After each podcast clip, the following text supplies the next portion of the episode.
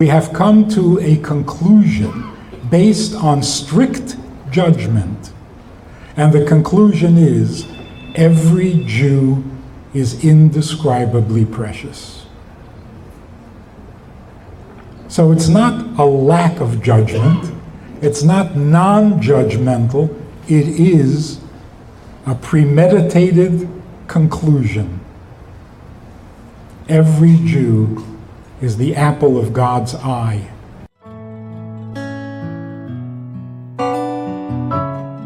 It's a very patriotic guy who loved America went to Washington. And he was taking in all the views. He was so proud. He was so impressed. More technology?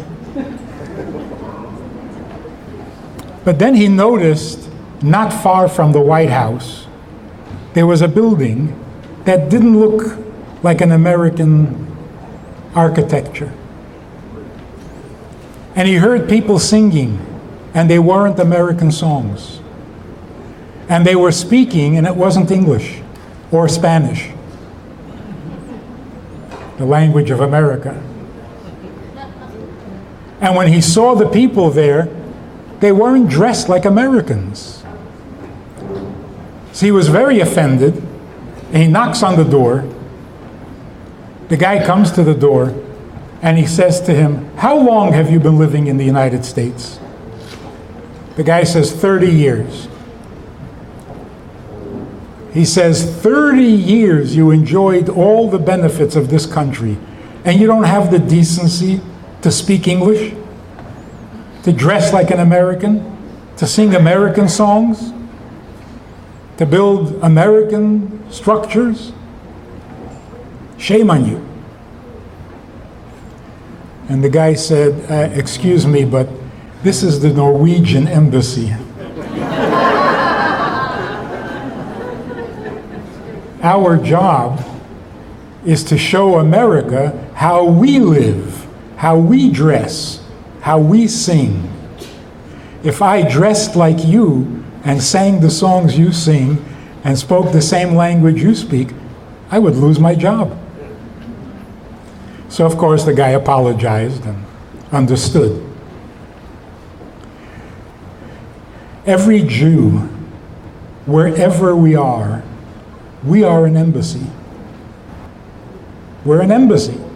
We are here in this world to show the world how it's done Jewishly. So if we dress different, if we sing different songs, we uh, celebrate different holidays, that's our job. If we stop doing that, we'll lose our job. So, are we justified in maintaining our customs? Of course we are. We are the embassy. The greatness of the Rebbe's achievement was that he raised an entire generation of ordinary, average students. But he raised them with the conviction that they are embassies that they are not private citizens, and that you don't live for yourself. You take responsibility for your family, for your community, for the world. Because we were born to make the world better. That's our mission, that's our job, that's our purpose. Now, everybody can say that. Everyone can teach that. But to actually imbue young students, boys and girls, with an enthusiasm for this mission, this, the Rebbe was unique. I remember sitting in yeshiva and seeing how the few shluchim that already existed then in the uh, early 60s to see how they inspired others was so exciting that I uh, stopped studying very well because I was impatient. I want to go out there and do something. The Rebbe's vision was really exciting. Now, my family came to America in 1950 from Europe. The mood, the attitude in the religious community was one of hopelessness and despair. Everyone was convinced that that was the last generation of observant Jews. After all, this is America. What worked in Europe can't work here. And they felt that they were the last, a dying breed, and that there wasn't going to be another generation of observant Jews. In fact, my grandfather once said to me, Will you at least keep Shabbos? That's how desperate the thinking was. But we happened to live in Crown Heights. And there was one place, one building, one street that was always alive. There was always something going on. Late at night, early in the morning, people were singing, people were enthusiastic. It was irresistible. And I found out that that's 770. That's the Rebbe's center. And from there, the Rebbe took it upon himself to literally change the world. His father in law took it upon himself to destroy communism, to fight communism which is a huge undertaking. Took a lot of sacrifice. Every Chabad family lost a father, a husband, a son in the fight against communism. But in the end, as we all know, Judaism won. Communism is dead, and Judaism is thriving in the former Soviet Union unbelievably. But that was a limited battle, a battle against communism. The Rebbe's ambition was to change the world. Step number one in changing the world is to get people to think beyond themselves. No one has the luxury of being a private citizen we all have an effect. We all create a circle, some larger, some smaller, but no one is really a private citizen. The attitude live and let live, not by the Rebbe. Live and make sure everybody else lives a meaningful life. We have a Sunday night program for VIPs that you might be interested in. It's informal, it's questions and answers, it's conversation. It's really relaxed, it's really pleasant, enjoyable, informative, and uh, kind of community like. It's a Sunday night program. There's a um, Wednesday morning program for the VIPs, and there's a Wednesday night program. All of it just conversation, casual, laid back, unscripted. So join us, take a look, click uh, the link below, and see which, which of the three suits you best, and join us for some enjoyable conversation. all the experts predicted that without the Rebbe, this whole thing will fall apart. People who uh, went out to Siberia, to Vietnam, to uh, Zaire, Africa, to the Congo, they're all going to leave and they're all going to come back to Crown Heights. Because without the Rebbe's inspiration, it wouldn't work. Well, they were wrong. Very, very wrong. Not only did no one leave their positions, but since the Rebbe's passing, the number of shluchim has doubled. More than doubled. Young people who had never really gotten to know the Rebbe. Some have never even seen the Rebbe. And yet they can't wait to find a place that needs their help and buy a one way ticket and go there and do what they can for the community. What is the secret? Why is this working? There are a few things. Number one, the Rebbe came up with a, with a premise. All Jews want to be better Jews. Is this true? All Jews want to be better Jews. You couldn't convince anyone 50 years ago. No, on the contrary. Everyone is becoming more secular. People are dropping out. Nobody wants to be more Jewish. We want to be less Jewish. We were having nose jobs,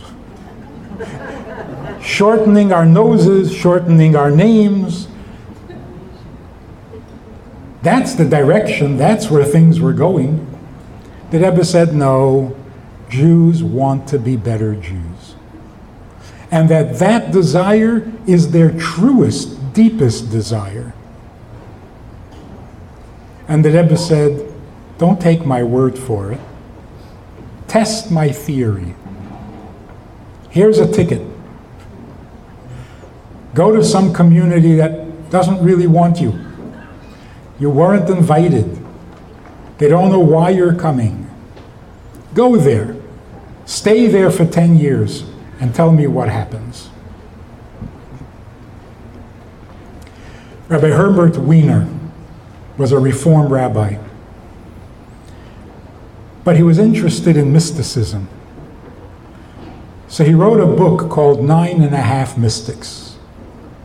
He was the half. And he interviewed nine mystics for the book. He interviewed the Rebbe. The Rebbe didn't give interviews, but for some reason, he got an interview. And among the things that they spoke about, Rabbi Weiner said to the Rebbe, I was talking to some of your students, waiting for my turn to see you, and I noticed that they have these innocent eyes. They're naive, they're sheltered, is this good? And the Rebbe said, What you noticed is not naivete. What you noticed is they don't have a split in their eyes because they're not trying to live in two worlds. They know which world they live in. So there's a wholesomeness, not a naivete. And the proof is, if they were naive, and I send out a young couple to a community where they are the only Shomer Shabbos. They're the only ones keeping kosher. If they were naive, a few years later they would all be assimilated. But that's not what happens.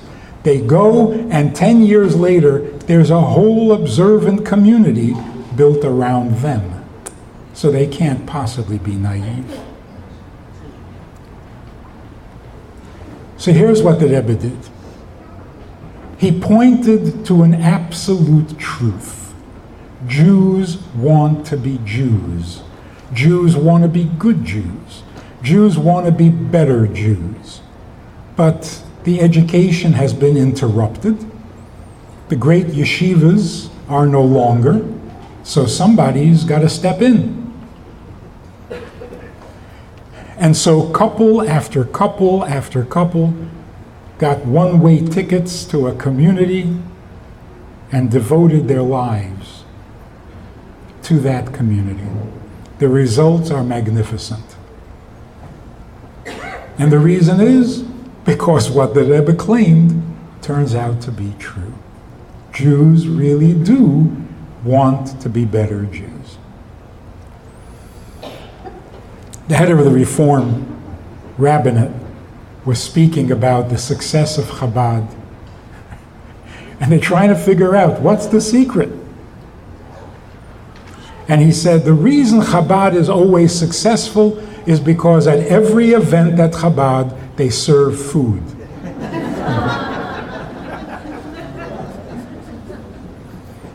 and of course, when you serve food, people come. Well, first of all, we're not the only ones who serve food. In fact, there are places you can get better food. So that can't be the answer. Then they came up with another theory.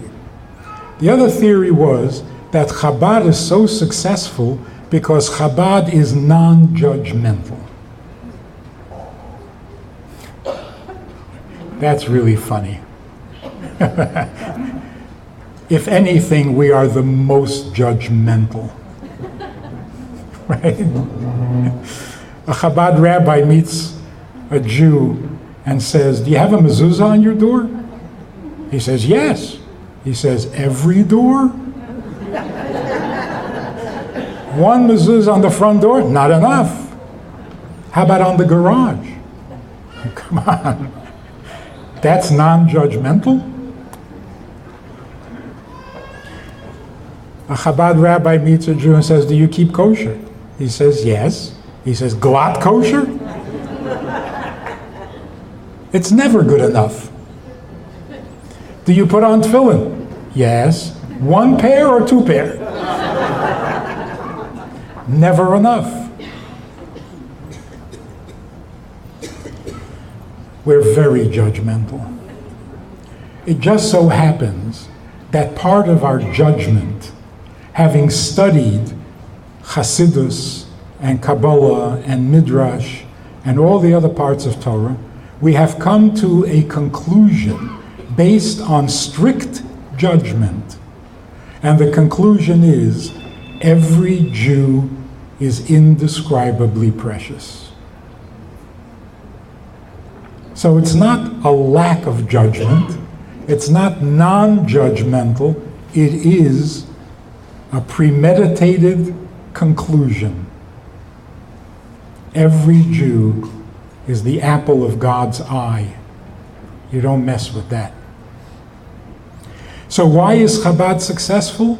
Because what the Rebbe claimed is true. It's true. So, even after the Rebbe passes away, Jews want to be better Jews. It's still true, so it still works. There's another thing that inspired me as a teenager.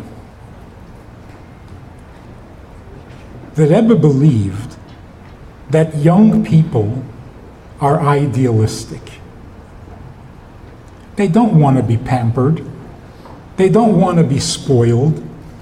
They don't want an easy life. They want a challenge. They want to feel like they're making a difference. They want to feel like they're doing something, changing the world, no less. So the Rebbe created an army out of young people. This is unprecedented. In traditional communities, the elders get all the respect. The elders have all the opinion, the authority. The Rebbe started something really different, and people didn't relate to it. They couldn't understand it.